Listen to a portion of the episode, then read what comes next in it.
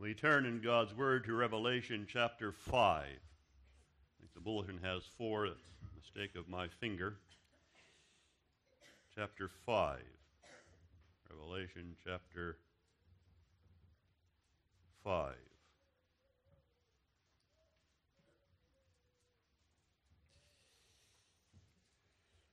And I saw in the right hand of him that sat on the throne a book written within and the backside, sealed with seven seals. I saw a strong, strong angel proclaiming with a loud voice, Who is worthy to open the book and to loose the seals thereof? And no man in heaven nor in earth, neither under the earth, was able to open the book, neither to look thereon. And I wept much, because no man was found worthy to open and to read the book, neither to look thereon. And one of the elders saith unto me, Weep not.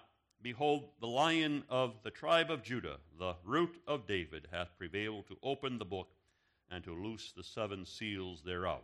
This, of course, has to do with all that's written concerning the development of New Testament history to this present time until the day our Lord is pleased to return again.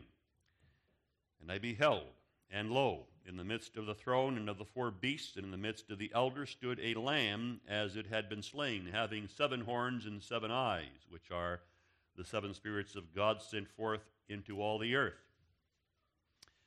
And he came and took the book out of the right hand of him that sat upon the throne. And when he had taken the book, the four beasts and four and twenty elders fell down before the Lamb, having every one of them harps and golden vials full of odors, which are the prayers of saints. And they sung a new song, saying, Thou art worthy to take the book, and to open the seals thereof, for thou wast slain, and hast redeemed us to God by thy blood out of every kindred and tongue and people and nation, and hast made us unto our God kings and priests, and we shall reign on the earth. And I beheld, and I heard the voice of many angels round about the throne, and the beasts and the elders, and the number of them was ten thousand times ten thousand, and thousands of thousands saying with a loud voice, Worthy is the Lamb that was slain to receive power and riches and wisdom and strength and honor and glory and blessing. And every creature which is in heaven and on the earth, under the earth, and such are as in the sea, and all that are in them heard I saying, Blessing and honor and glory and power be unto him that sitteth upon the throne and unto the Lamb forever and ever. And the four beasts said, Amen four and twenty elders fell down and worshipped him that liveth forever and ever. Thus far, the reading of the Revelation.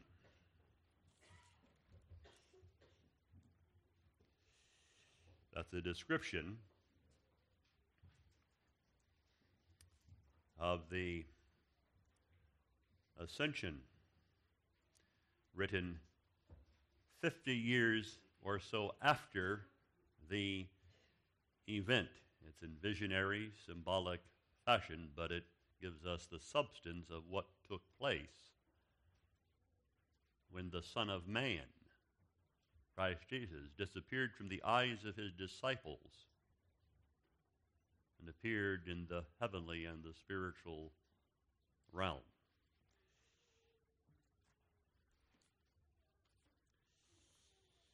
Lord's Day 18.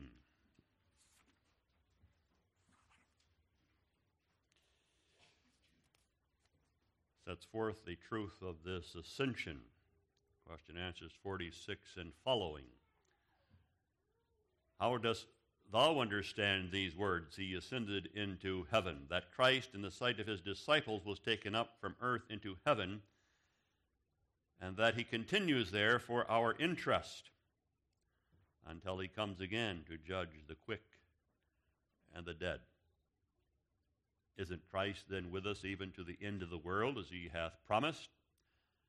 Christ is very man and very God with respect to his human nature. He is no more on earth, but with respect to his Godhead, majesty, grace, and spirit, he is at no time absent from us.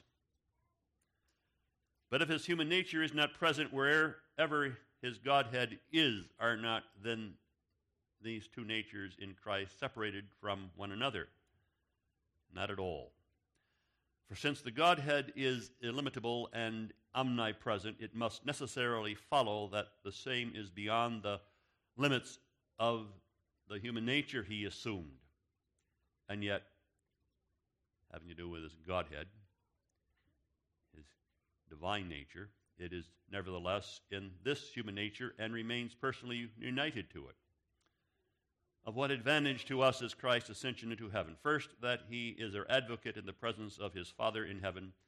Secondly, that we have our flesh in heaven as a sure pledge that he, as the head, will also take up us to himself, his members. Thirdly, that he sends us his Spirit as an earnest, by whose power we seek the things which are above, where Christ sitteth on the right hand of God, and not things on earth.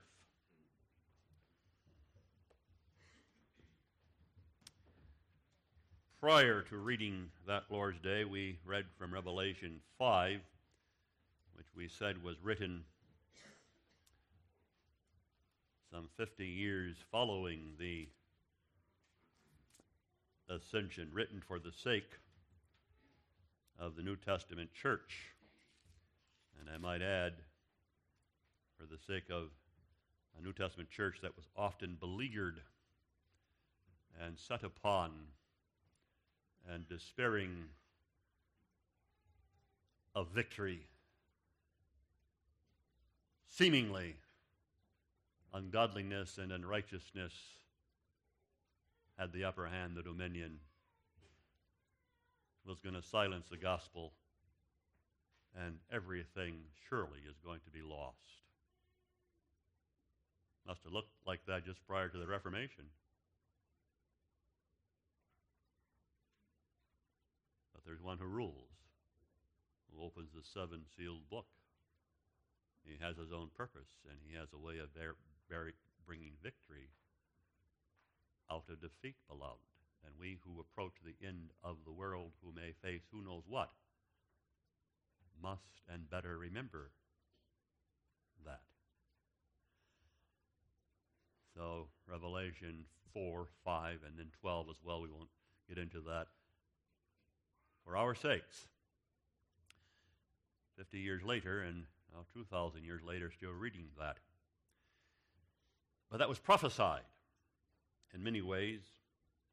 mentioned already Psalm 89, which we will quote in the course of the sermon. But don't forget Daniel, the prophet in Babylon, and then with the Medes and Persians, and the representation of the anti Christian kingdom having the people in captivity, and surely having the upper hand.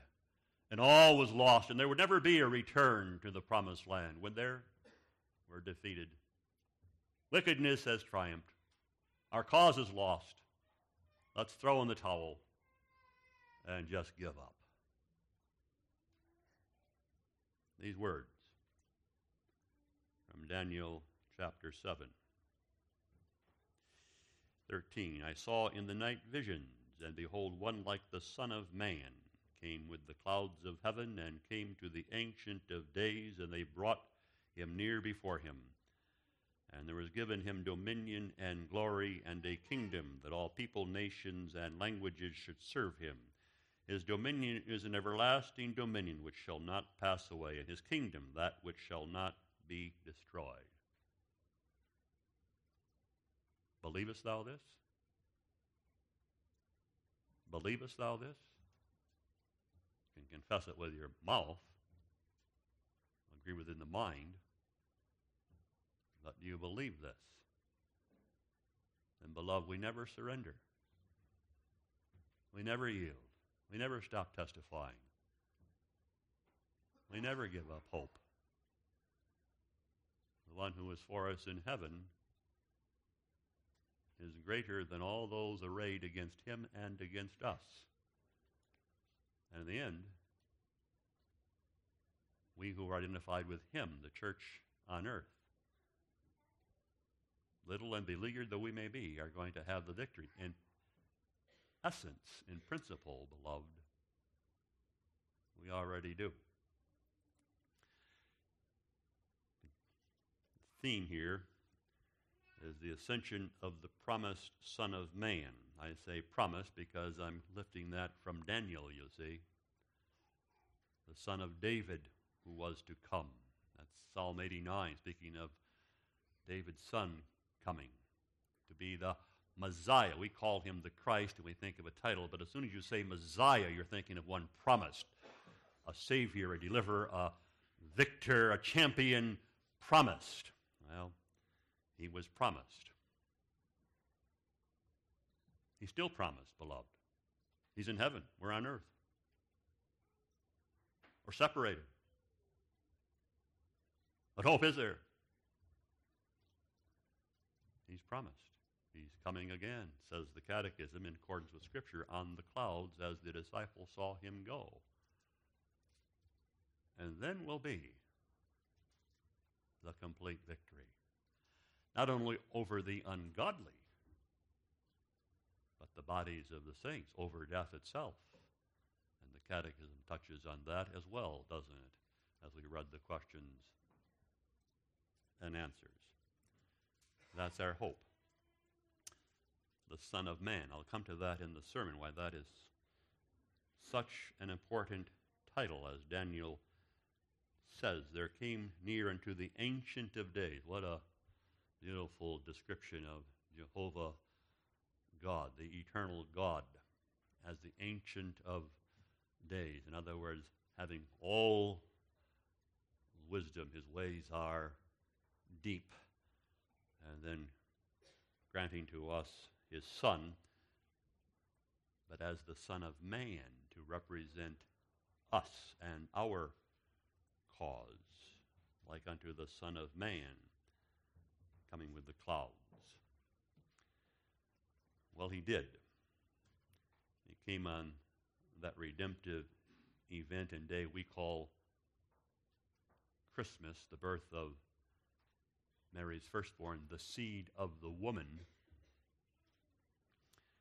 And then he ascended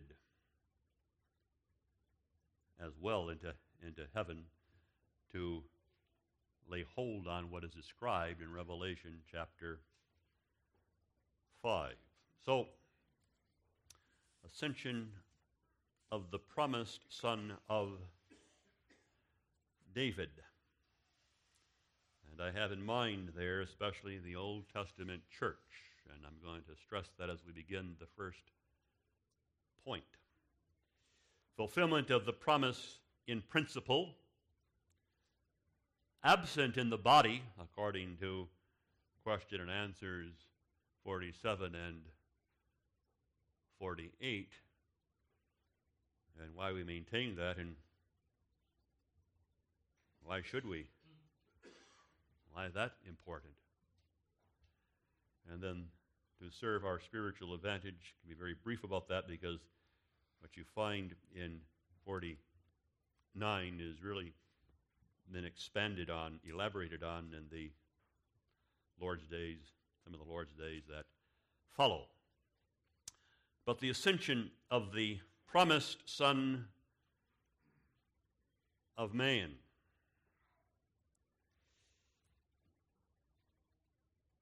when that little band of disciples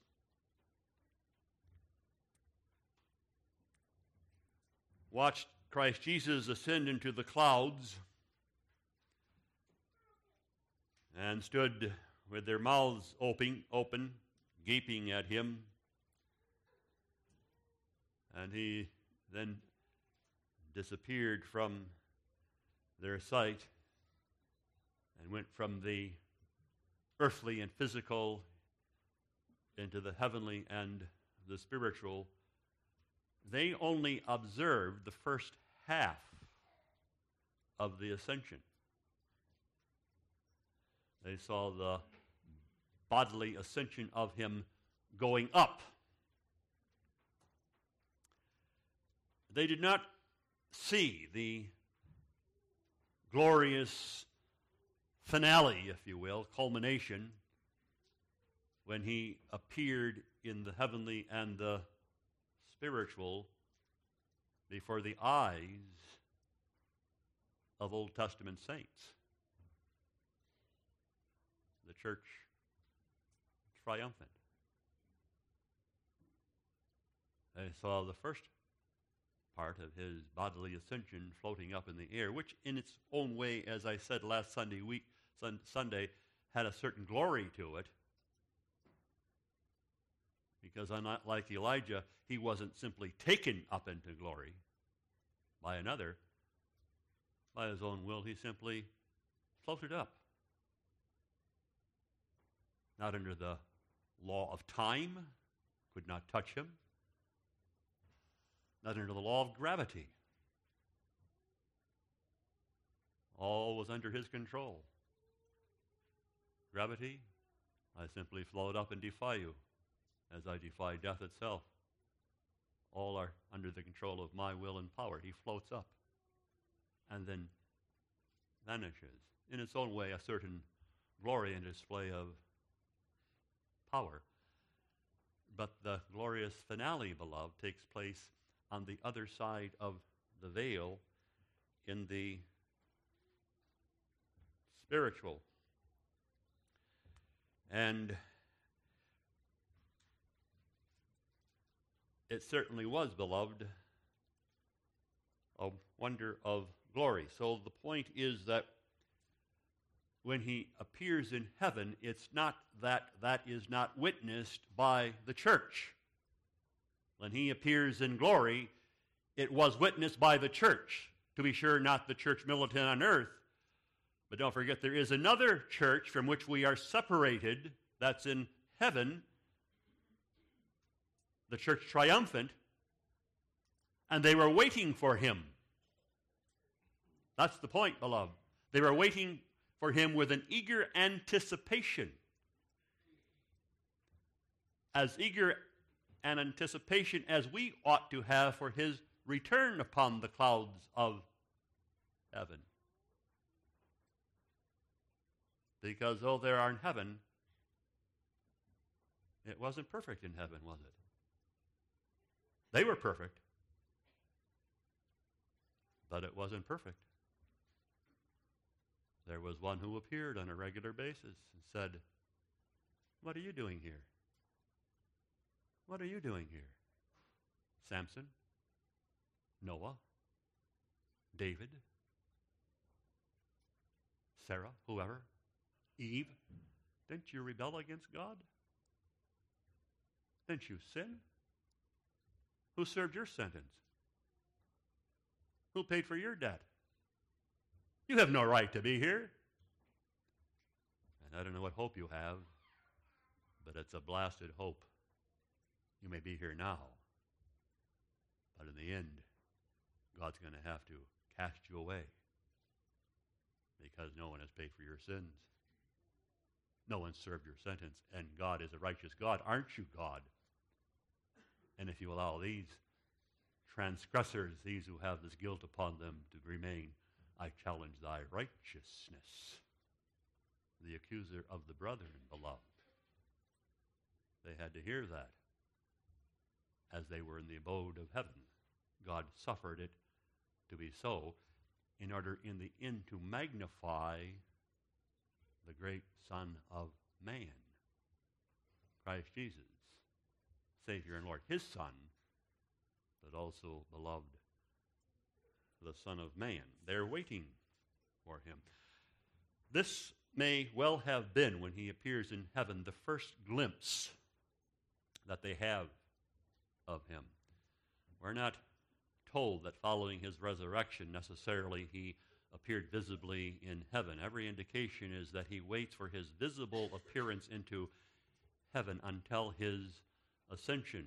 And between the resurrection and then his ascension 40 days later, he simply is invisible to the human eye, whether it be on earth or in heaven itself. So they're waiting.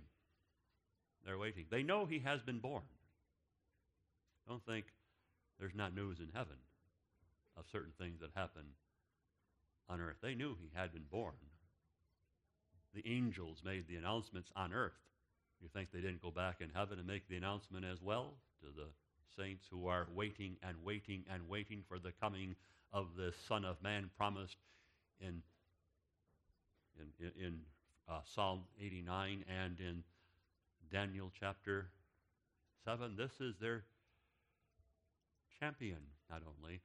This is the one who's going to give them the irrevocable right to remain in glory as the justified and those who have been made righteous and perfect and have eternal life, not simply a temporary abode, you might say, in glory, but an everlasting abode. And they know he had been born.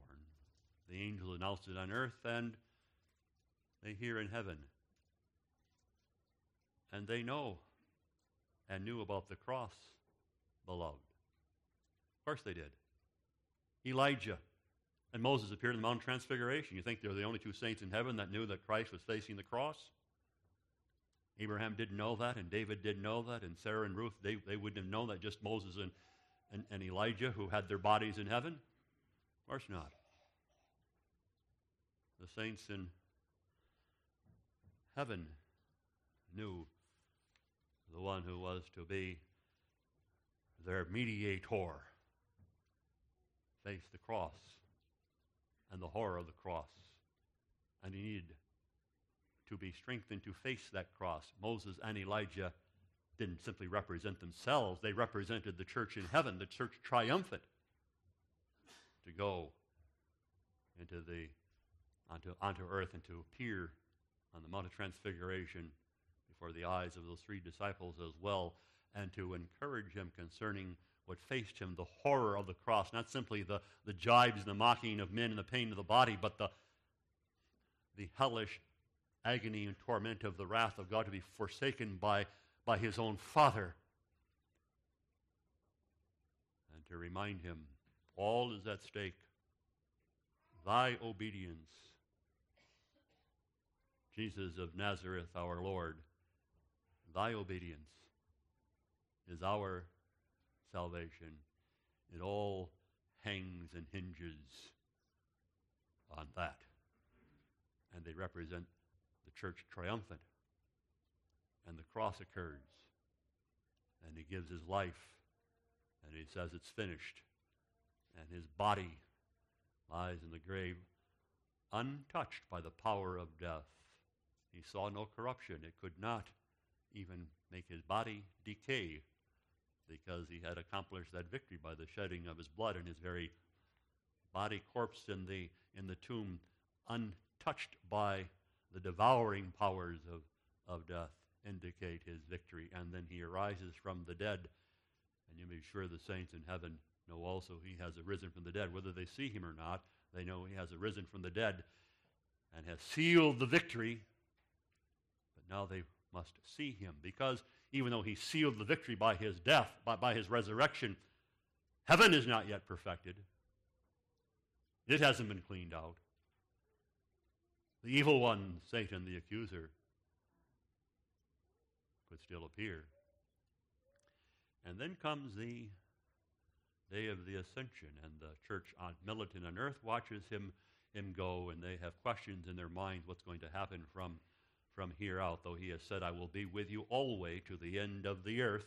And, and go, the angel said, to this, this room and wait for the outpouring of the Holy Spirit, but wait, wondering what's going to happen. But he appears in the heavenlies, and they see him, beloved. And then you can sing these psalms, you know, he hath gone up with a shout. Because when he appears, he appears before the, the eyes of the church triumphant and there is song. You see, songs of adoration and of, of praise and of glory. The heavenly, the heavenly sanctuary must have reverberated, beloved. It must have, have vibrated, if, if you will, with the, with the heavenly choir 10,000 times 10,000. How many are in heaven at that time? We don't, we don't know, but a, a large number as the heavenly choir sings of his appearing unto them as their Lord and of their Savior and as the Son of Man to be enthroned and be in his proper place that he has, of course, earned by his, his death and purchased for himself not only, but on their behalf, as the Catechism says, in their interest. So that second half of the ascension, what we might, might call the, the glorious the glorious finale, and yet it's really only the beginning because he comes, as Revelation chapter 5 says, to be seated, to be seated on the, on the throne and to have at, under his authority what's represented by that seven sealed book, the whole of New Testament history, to work out his own, his own plan, which has to do with the gospel, doesn't it? The spread of the gospel and the gathering of the church for, that he has bought with his blood from every nation, tribe, and, and tongue. So he is he is there and they magnify him and he has now the right.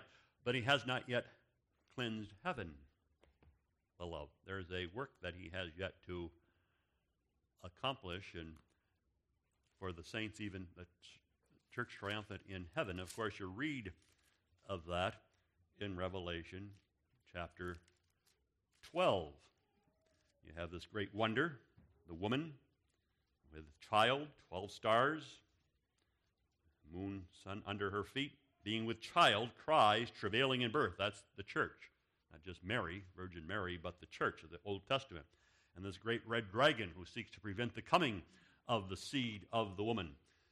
And he stood ready to devour that child as soon as he was delivered. And then verse 5 And she brought forth a man child who was to rule all nations with a rod of iron, because he's presented here as the victor over evil, you see, over that which would destroy his church and the people of God. The rod of iron, this mighty club in his hand, represented by a scepter these days. And her child was caught up into God in his throne. That's the ascension. And the one flees into the wilderness. She has a place prepared. There's war in heaven, seven. Michael and his angels fight against the dragon, and the dragon fought with his angel, but the dragon prevailed not, neither was their place found any more in heaven. He was cast out, that old serpent, the devil, who deceives the world. He was cast out into the earth, and his angels were cast out with him. And then this cry, beloved, this is Pentecost in heaven. Ten days between Ascension and Pentecost, there's this warfare in the spiritual realm that's beyond our comprehension. That Christ the champion, and Michael his general, with the authority of the ascended Christ, and between angels and, and devils, angels and fallen angels, some kind of a spiritual warfare with, a, with somehow with, with words and so on, and he's driven out. He has no right. But now Notice it says, For the accuser of our brethren is cast down, who accused uh, them before our God day and night. Now, there is a certain perfection in heaven itself, and the accuser can appear no more. He has been silenced. But he goes to earth, and now, of course, he brings his accusations to earth, and that must, of course, be addressed and silenced as well. But be that as it may, that's great first great work of this ascended Christ Jesus on behalf of his church in heaven first, you see. Cleansing heaven of the accuser and of the devil. They have no right to appear there. And of course, that means to the New Test- the Old Testament saints who are there, their right to glory in everlasting life is now irrevocably established. And they have nothing to fear, and they don't have to hear these accusations in their ears anymore. They simply have to look at the Lamb, who is the Lion of Judah's tribe, Christ Jesus, and realize here is our salvation, here is our certainty. Our sentence has been served, our debt has been paid. In His name, we have the right to be here, that is in glory forever. Though I'm going to say this now, too. They will not be in that heaven forever. Even that heaven, beloved, in which they are now, is temporary. Understand that.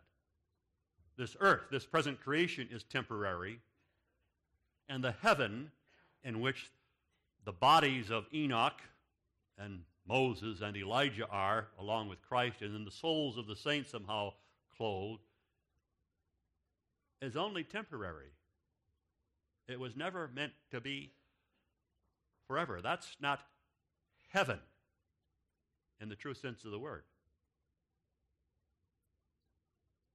There's the spiritual, the heavenlies, and the earth, the creation, but they're both temporary creations that are meant to pass away. There's a veil, beloved, between the earth and the heaven. That's why when Elijah went up, he vanished from one realm to another. When Christ went up, he vanished from one realm to another. The angels would appear and they'd vanish and they'd go back to the spiritual realm, invisible to our eyes. Two realms, separated. There, there is, as it were, you see, a veil between the two. That's how God created all things originally. And the first Adam was given the headship of the visible creation. But he did not have the headship of heaven, did he? He was created a little lower than the angels. And he was meant simply to be the head of the visible creation. You have the heavenlies, and that's the realm of the angels. Who is the head of the heavenly? Beloved, there was no angel that was not, reser- that was not reserved for Lucifer become Satan, who coveted that highest pinnacle to have the headship of the heavens and the earth. That was reserved, beloved, for a son of man. Created a little lower than the angels, but to be crowned with glory and honor and to have dominion, beloved, over a whole creation. God so loved the world. But not just visible creation, but the heavens too, where the saints now are, to rule there as well, as the Son of Man.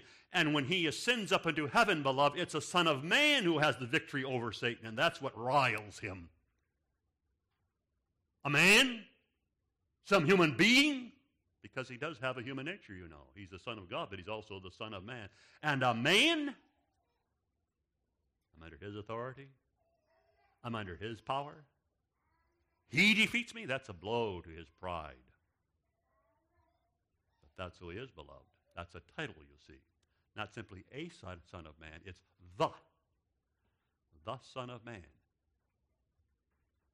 And that means he's, he's the heir.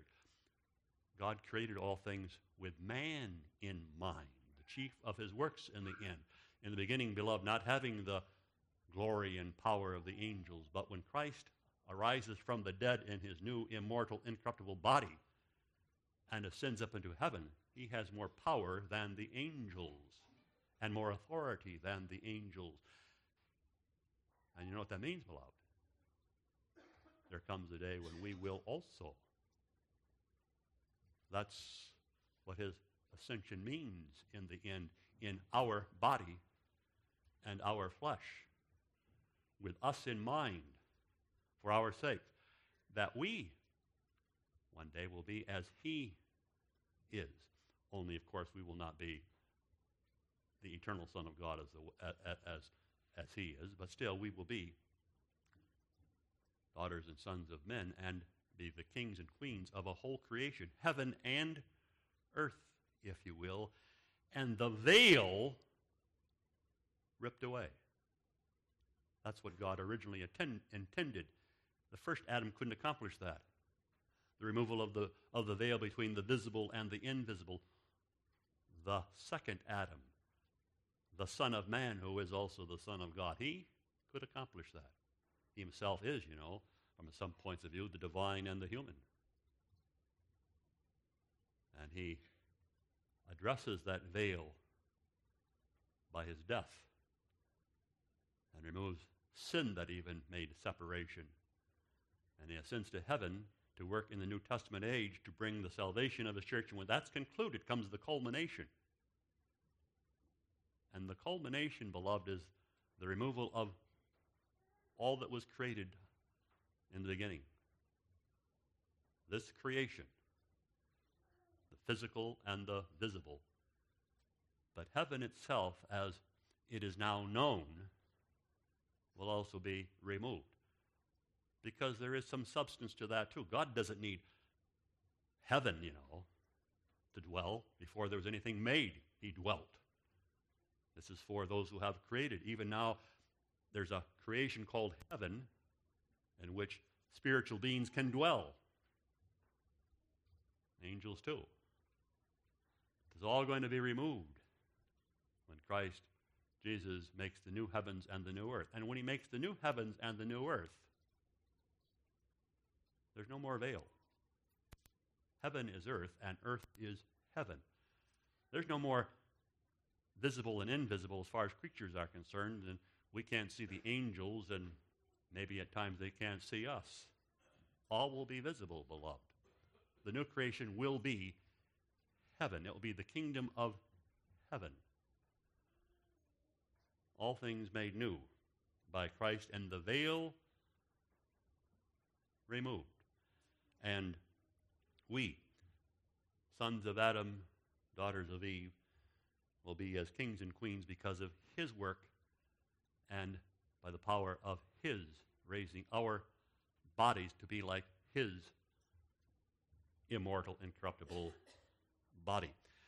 That he is, beloved, the head of the whole of creation and is meant to unify the whole of creation is really implied, you know, in that which we read. It's striking that when he appears in heaven and his ascension, it's not only the angels that speak Hosanna, and it's not only the four and twenty elders, which represents the church, humanity, redeemed, elect humanity, that shout the loud, loud hosannas. It speaks also of the four beasts, doesn't it? And those four beasts are represented in chapter 4 an eagle, an ox, and a lion. So you have the domestic animals and the wild, the undomestic, the wild animals, and the fowls, really fish and fowl are created on the same day, and then a man as well with the likeness of, of man. The whole of creation, all created reality. Hosanna, because he's going to be Lord of a whole new creation, which means the whole world, you see, renewed, even with the, the animals in some way or shape and form to be there as well. And that will be glory, beloved, and that will be perfection. And that's what we wait for, because the accuser of the brethren has been silenced with respect to heaven. But he has not been silenced with respect to us, has he? He still speaks. And he speaks to the world. And there's going to come a day when that which is left of the church, maybe of our own children and grandchildren, coming maybe sooner than we think or like to think. We, we fear it almost, but it's coming. We can see the wickedness. And what's left of the church of the saints that remain will be stood stand between before the magistrates and they will say what I said in the introduction it's a lost cause. Give it up. Wickedness, they won't call it wickedness. We have the power as they are the wicked. We have the strength. You have, you have nothing left. Where is the coming of your Lord? It's a false hope. Just surrender, give up. It's a lost cause. And we'll spare your life.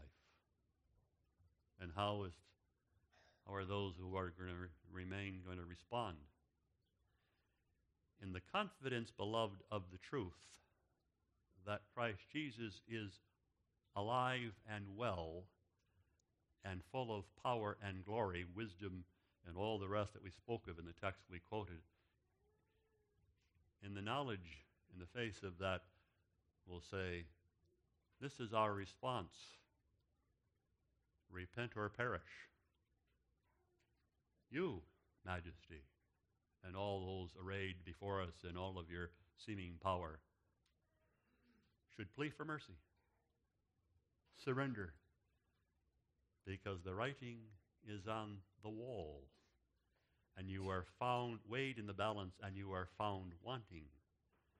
And your judge and our Lord is going to appear at any time. And when he does, if you have not repented and surrendered yourself to him and kissed him, if you will, in surrender, you are going to perish. Do with us and me what you like, but your days are numbered and your cause is defeated. And what we represent has the victory. They'll laugh, beloved. They'll laugh like Goliath laughed at David.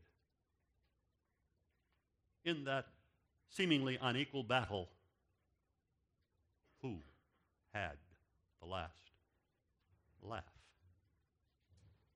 And it wasn't Goliath, was it? It was David.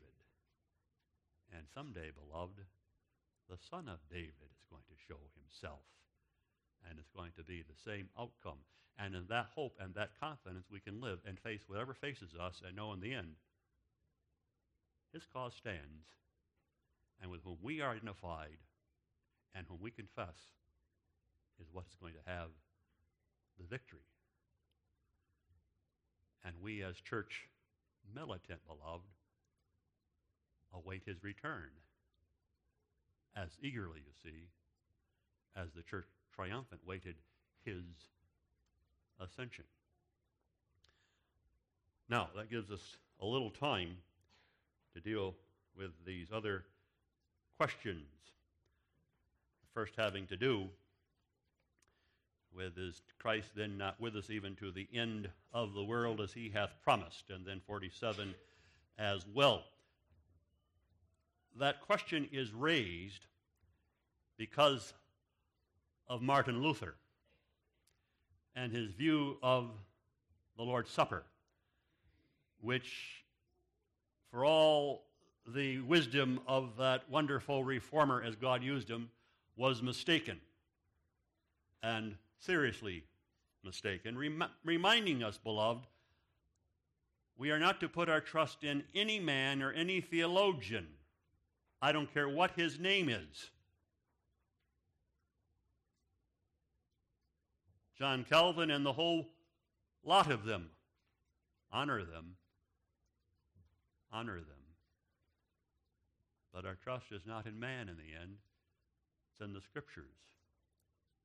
And the Scriptures have a way, time and again, to expose even the greatest theologians in having a mistaken view here and there. And I include the lot of them even the founder of our denomination. He too is a man. Scripture, beloved, not a man. Final word. Martin Luther, wrong view of the Lord's Supper. Consubstantiation, not wine turning into blood and not bread turning into flesh, but Jesus being bodily present with the bread and in the wine, so that when you partake, you in some ways eat and drink Christ Jesus, and you partake of the life of Christ by partaking of that sacrament. He didn't want the abomination of Rome with idolatry, of course, but he couldn't give it up completely either. He did that in the interest, really, well, you could say a good, good cause.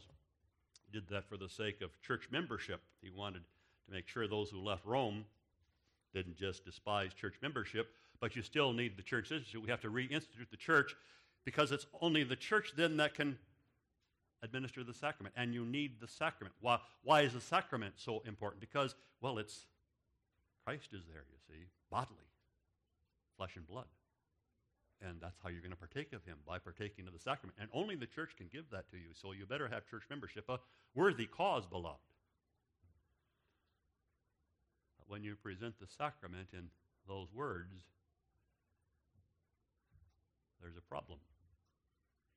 This is not just simply a difference of opinion, and Luther can have his mind, and Reformer will have their, their mind, and, well, it really doesn't make much difference. It's just a difference. No. There's a danger in Luther's view.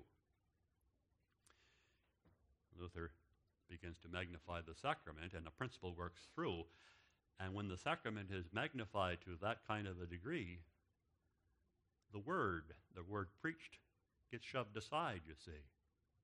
And no longer become, that no longer becomes the chief means of grace. And I'll tell you, beloved, if it's true, if Luther was true, and every time the sacrament was administered, Christ was actually present in his flesh and blood in some shape or form, his body, we probably had all had the sacrament at least once a month, and maybe every Lord's Day. It's that important. You're, that's where Christ is, you see. you got to eat and drink Christ.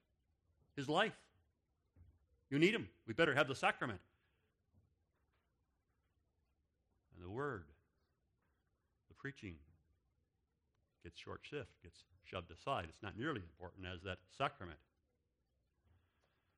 And then you have liturgical issues, and you get into formality, and it's not the matter of the mind, you see, and of the understanding of how you live. Well, I took the sacrament. I had Christ, flesh and blood, partook of it. What do I have to fear?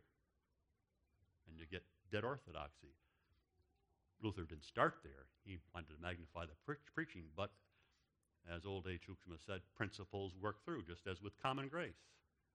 For a time, particular atonement and common grace, Abraham Kuyper, but they will not dwell side by side. One will devour the other, and common grace devoured particular grace, and you know where that headed. And so this wrong view devours in the end the importance of the preaching of the word and understanding and confession and living, you see, from the understanding as we are called. But Luther wanted to emphasize, well, he has to be present because didn't Christ say he would be with us even to the end of the world? Well, if he doesn't appear in the sacrament bodily, your reform would make him a liar, a deceiver. If he's not in the sacrament, he's still in heaven only? Only in heaven, as you people say? Well, then he's a liar. You made him a deceiver. Because he said he's going to be with us to the end of the world. This is my body. That's how he's with us to the end of the, of the world. And the Reform said, no, Luther. That's why they take the time to put this in the catechism, because it's Luther. And they had respect for him. And his arguments must be removed, you see, in that day and age especially. Why we don't go with Luther, why we have a different view of the sacrament. You must understand where that view of the sacrament will lead to the minimizing of the word. The word will be devoured, if you will, by the sacrament as its, its importance. Is it true that Christ is with us even to the end of the world as he promised? Yes, even though we say he's not in the sacrament, because he's very man and very God. He's not just man. It's not just, we're not just talking about Christ with a human nature, He has a divine nature too. With respect to his human nature, he's not on earth. But that doesn't mean with respect to his Godhead, he's not on earth. With respect to his Godhead, his majesty, grace, and spirit, he is at no time absent from us. So he has kept his word. He's not with us bodily. That's a human body. It has limitations. It's not omnipresent, Luther. It can't be. Or it's not a human, human body. It's not our human nature in heaven. That doesn't mean he's not with us. Doesn't have anything to do with the sacrament. The sacrament represents him. With his Godhead, majesty, grace, and spirit, he's no, no longer, he's no, he's no time absent from us. And then this response by Luther and the Lutheran, well, if his human nature is not present wherever his Godhead is, you've just separated the two natures of Christ, one from another. So his divine nature can be here and his human nature in heaven, they're separated them. It's a, it's a poor argument, though, very poor. But because it's Luther's argument, they take some time to respond to it. Not true at all. The Godhead is omnipresent and without limitations. Luther, it must necessarily follow that the Godhead is beyond the limits of the human nature. And so the Godhead can be here, his divine nature. He's here as the Son of God, always as God. And still, it's in heaven too, joined to his human nature. He still is in heaven. His, his divine nature is, according to his divine nature, is the Son of God everywhere. But uh, when it comes to his person body, if you will, there in heaven, the divine nature there as well. He hasn't separated it. It's simply his body, his divine nature with him in heaven as well. So away with this nonsense, Luther. You're, you're easily, easily refuted. And we will not have simply a sacramental religion and the Word of God and the preaching of the Word getting short shrift and shoved aside in the interest of, well, I've partaken of the sacrament and I have Christ and that will sustain me. Who needs really to hear the word explained, expounded, and all of it set forth Lord's Day by Lord's Day? And that has occurred, beloved, just as they feared and foretold. But that brings us then to what advantage to us is Christ's ascension into heaven. And be very brief here. Simply want to point these out because he will be elaborated by someone else in the Lord's days that follow. Beloved, first of all, it means he's our advocate in the presence of the Father in heaven. He's our intercessor. And here again, the matter of the accusations come up. We're sinners. We're guilty of sin. And our conscience accuses us. And the accuser is still around too. And he says, What makes you think you're going to be received by God and forgiven in light of what you have done and your even willful sins and transgressions? Don't you realize you are beyond hope? Give it up. We have an advocate in heaven, an intercessor, and we go in the name of our elder brother, and he's there. And remember, beloved, as Revelation chapter 5 said, he's there as the lamb. He's the lion. He rules all things as the lion. But he's the lamb also. Our blood, his blood is there. It's always remembered, you see. And we go in his name. And as we go in his name the basis of what he has done on our behalf in our stead, we are received. And the mouth of the accuser, beloved, is shut again.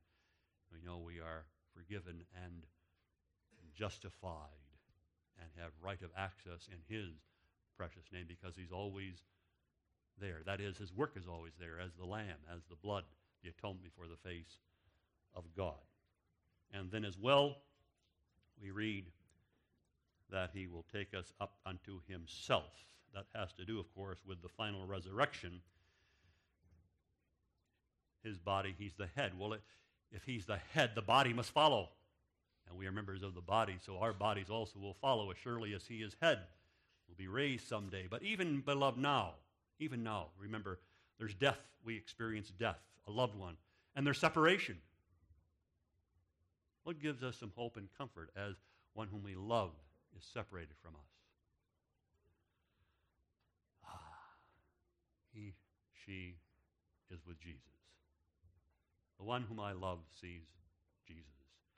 And that Lord and Savior ascended into heaven greets her, greets him, embraces them, welcomes them into glory until he's pleased to return again to make all things new. And as we face death, as we all will, I heard it from my own brother's lips as he was dying. Farewell, but I'm going to see Jesus in heaven, his blessed faith. And that gives me anticipation, expectation, and even a desire to say farewell. Blessed comfort, beloved, is being in heaven, absent from the body, absent in the body, but in heaven where we all shall be one day. And then, of course, this great truth that we have the Holy Spirit as an earnest. And all that means in the end is that He's the beginning of the inheritance. But what a wonderful beginning of the inheritance, the Holy Spirit Himself quickening us in knowledge and understanding and conveying to us who and what the life of Christ in heaven and His love and His wisdom and His word. And beloved, greater things to follow. If the Holy Spirit, in all his wonder and glory, is only the beginning, how glorious is going to be the fullness and the culmination. Don't you agree? Amen. Our Father who art in heaven, we thank thee for thy word, for thy promises. For Christ who hath ascended, and though bodily separate from us, yet we are always on his mind, and with us in mind in our salvation, and of our children and children's children, working salvation till that glorious day he comes again. Lord, haste the day, and keep us and ours faithful until he comes again. In Jesus' name, amen.